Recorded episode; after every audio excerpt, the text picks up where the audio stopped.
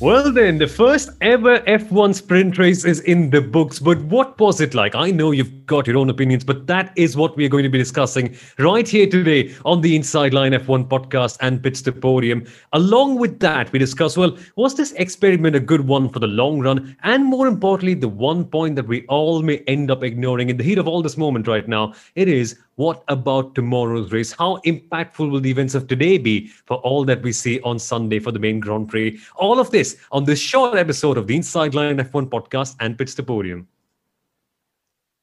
Well, hello there, folks. Welcome to the Inside Line F1 podcast. My name is Somil Arora, joined as always by Kunal Shah, the former marketing head of the Force India F1 team.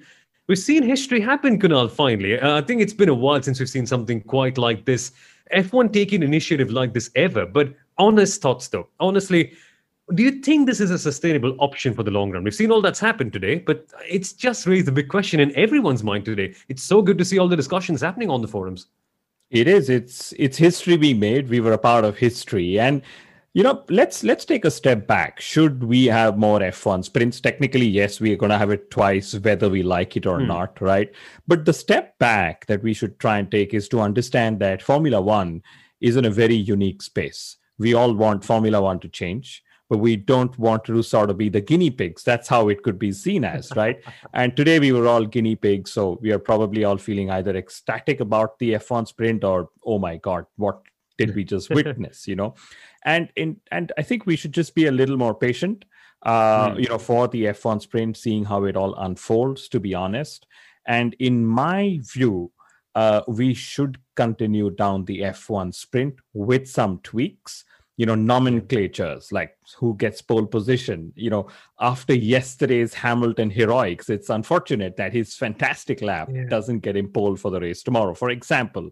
And then this whole challenge of not calling it a, a sprint race you know everyone on broadcast was confused. Okay what do we call it if we don't call it a sprint race? So just that and you know one thing that really worked out for me of course apart from you know fernando alonso's start uh, heroics uh, Somil was mm-hmm. the fact that the new parc ferme regulations have made the the weekend far more challenging and that's what max verstappen mm-hmm. alluded to in his post sprint race uh, interview you know he said uh, we made some changes and after fp1 we couldn't make those changes back he was making a reference to the fact that hamilton has more top line speed uh, yeah. by virtue of being the fastest of all 20 drivers, whereas Max Verstappen has the the slowest top line speed because he's the slowest of all 20 drivers. So some things that worked, some things that didn't, and I'm willing to have an open mind when it happens again in uh, I think it's Monza.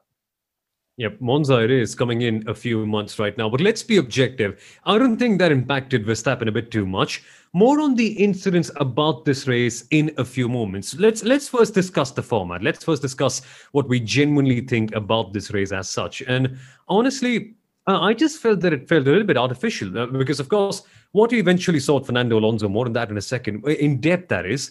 But his heroics in the first lap. He got, I think, what, six odd positions that he gained on the very first lap. Crazy driving. But eventually he did end up dropping down those positions. Now, if he can't sustain it on his long run pace in 30 minutes, eventually just starts low down. And basically on Sunday, we don't get to see the excitement of, oh, Fernando Alonso, he's gained X amount of positions. How can he sustain? Because I mean, if he can't do it in 30 minutes, it seems a bit hard to imagine that he can keep up with those gain positions over the course of a one hour and 30 minute race. So seems like that surprise qualifying starter performance sort of variable that we get to see on a normal race weekend has just been preponed in a way to Saturday now.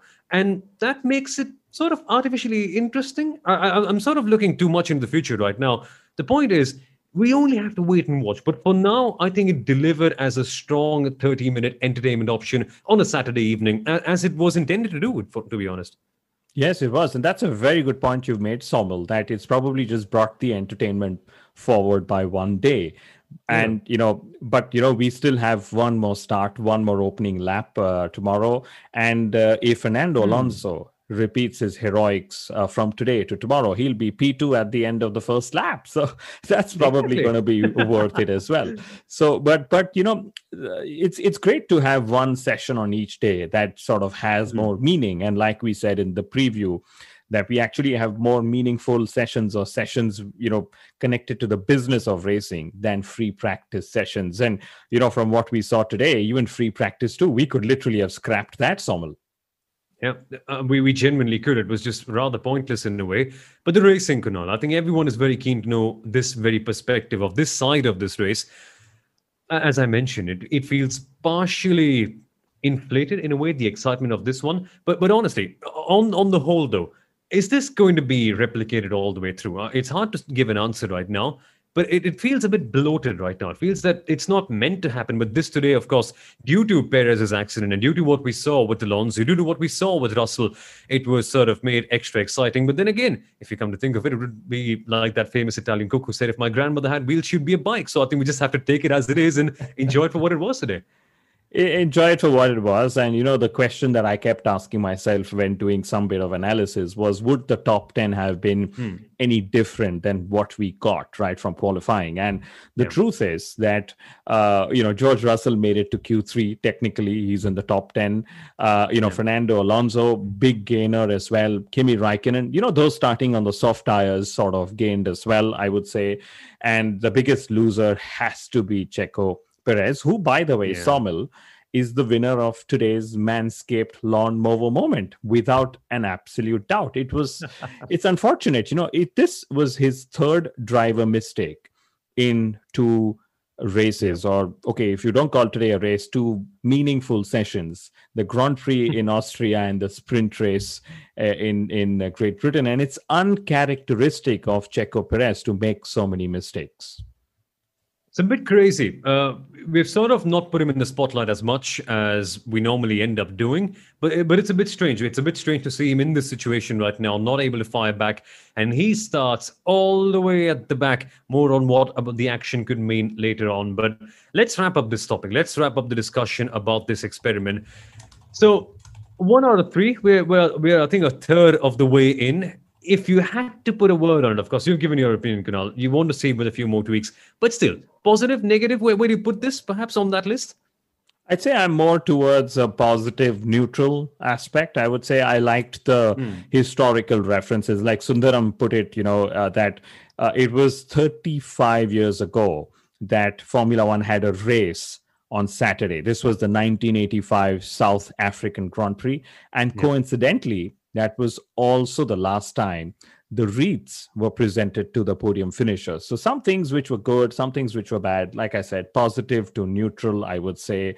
Uh, you know, and and I would also put it put it this way that uh, you know after seeing Hamilton's heroics yesterday, I would have loved to see him on pole position because we are so tuned to the driver who's fastest in qualifying starts the race from P1. That's what we are used to. Although the rules mm. in Formula One say that the driver who starts on P1 is called as the driver who's got pole position, right? And the example of this being is if uh, I think 2019 Mexico, that's what somebody you know tweeted on on Twitter that Max Verstappen had a pole position uh, he was fastest in qualifying, and then he had a three-place grid penalty.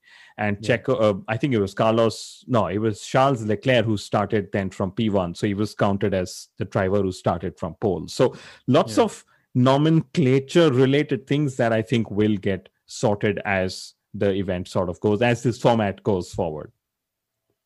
And a word on the packaging as well. Oh my word, Formula One, you absolute beauty. They nailed it with those intro graphics where they had uh, those virtual virtual backgrounds all the way through. They nailed it with this uh, with the sprint grid that we saw right there. They nailed it, especially with the onboard cameras where you could see the name of the car up ahead as if it was a racing simulator. That got me in my heart right there. That was absolutely superb.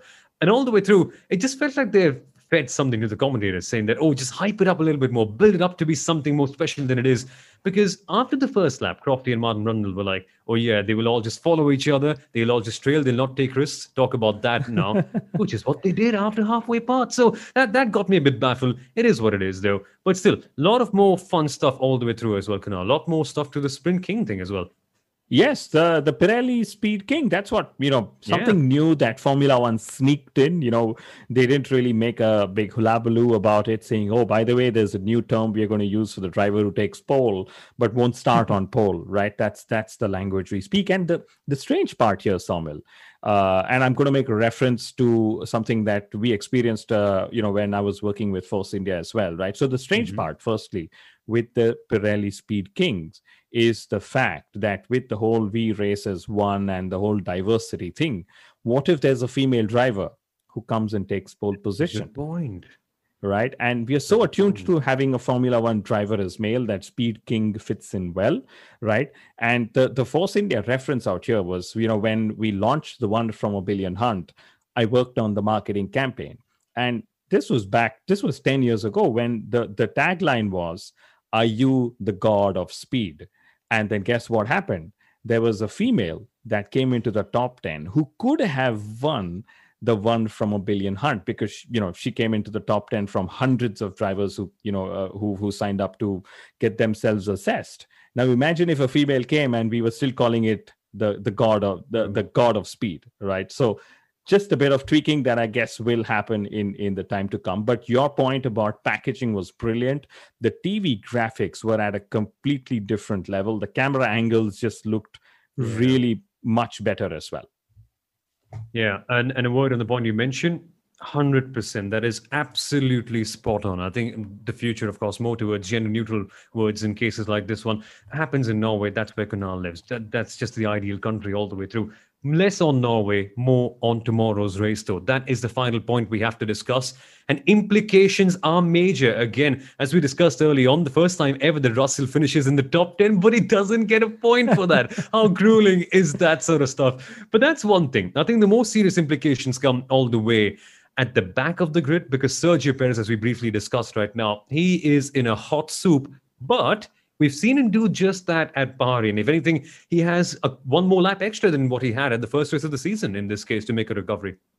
Absolutely. He's Mr. Sunday if, you know, George Russell is Mr. Saturday. So mm-hmm. it, it'll be great to see him start from the pit lane. That's what I presume they're going to do. And then literally grow, you know, climb, climb his way to the top five, maybe even the top three, who knows? Yeah. And, you know, we saw, I, I think the one thing that uh, the teams would be smarter about in the race tomorrow is how their competitors' tires were sort of responding in a short stint, like a 17 lap stint. We saw that, you know, Max Verstappen had blisters. It didn't come onto the broadcast, but Valtteri Bottas said he had blisters as well. So, you know, tire degradation will be an issue tomorrow. And the teams already have a little bit more information uh, about how their rivals' tires are going to degrade and that'll sort of help them choose some strategy. And like we saw mercedes went on a split tire strategy already mm-hmm. for today's race. So it's going to be interesting to see how it goes. And uh, you know if if we were to make a funny you know funny joke about the whole f1 sprint it could very well be that tomorrow's race is very similar to the f1 sprint. We have an exciting mm-hmm. start in a couple of laps. Only that we have to wait 90 more minutes to see how boring it could get before the yeah. checkered flag drops. So I say that in a lighter note. It may well be a very exciting race. And I remember, Somil, you and I hosted a fan meet in Mumbai a few years yeah. ago. Uh, this was, I think, 2019. And yeah. that British Grand Prix was absolutely epic. Like the 2021 was or like the 2018 one was, like the 2017 one was, like 16. 16 was good. Hamilton had an amazing race. This track never fails to deliver. I just have a slight feeling though. I hope that the action has just not been preponed by a day, and so we just end up getting a big lump of nothing on Sunday. That's my hope. I, I hope that is not the case finally. But I'm going to put you on the spot right now, Kunal. We know that it's very likely going to be a Verstappen win, but the whole top three, what do you reckon that's going to be for tomorrow? I think we're going to have a Verstappen, Hamilton, Bottas. They've made hmm. history with the number of times they've appeared on the podium, and they're just going to add to that number. That's my gut feeling. And what about Fernando Alonso? He's been the star of today. He's the star of Sunday as well, coming through. Yes, he's been the star of today. I think he he's probably going to hold station. You know, the quicker cars literally got through when they needed to, which was literally the hmm. McLarens. It was great to see Alonso versus Vettel in the fight and uh, i just I, am just glad you know we we were also discussing every time i you know we speak about alonso I'm, i remember George Russell, given the bond that they share and the respect they have, right? And and and it to me, it's just yeah. the way that uh, George Russell got his time to shine on a Friday as well as on the Saturday, and him scoring a point would be absolutely brilliant.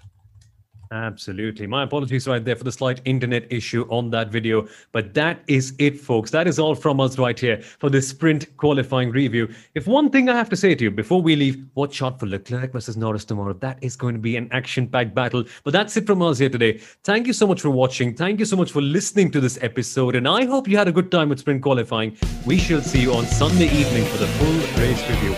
Until then, it's goodbye and see you next time. See you next time. Bye bye.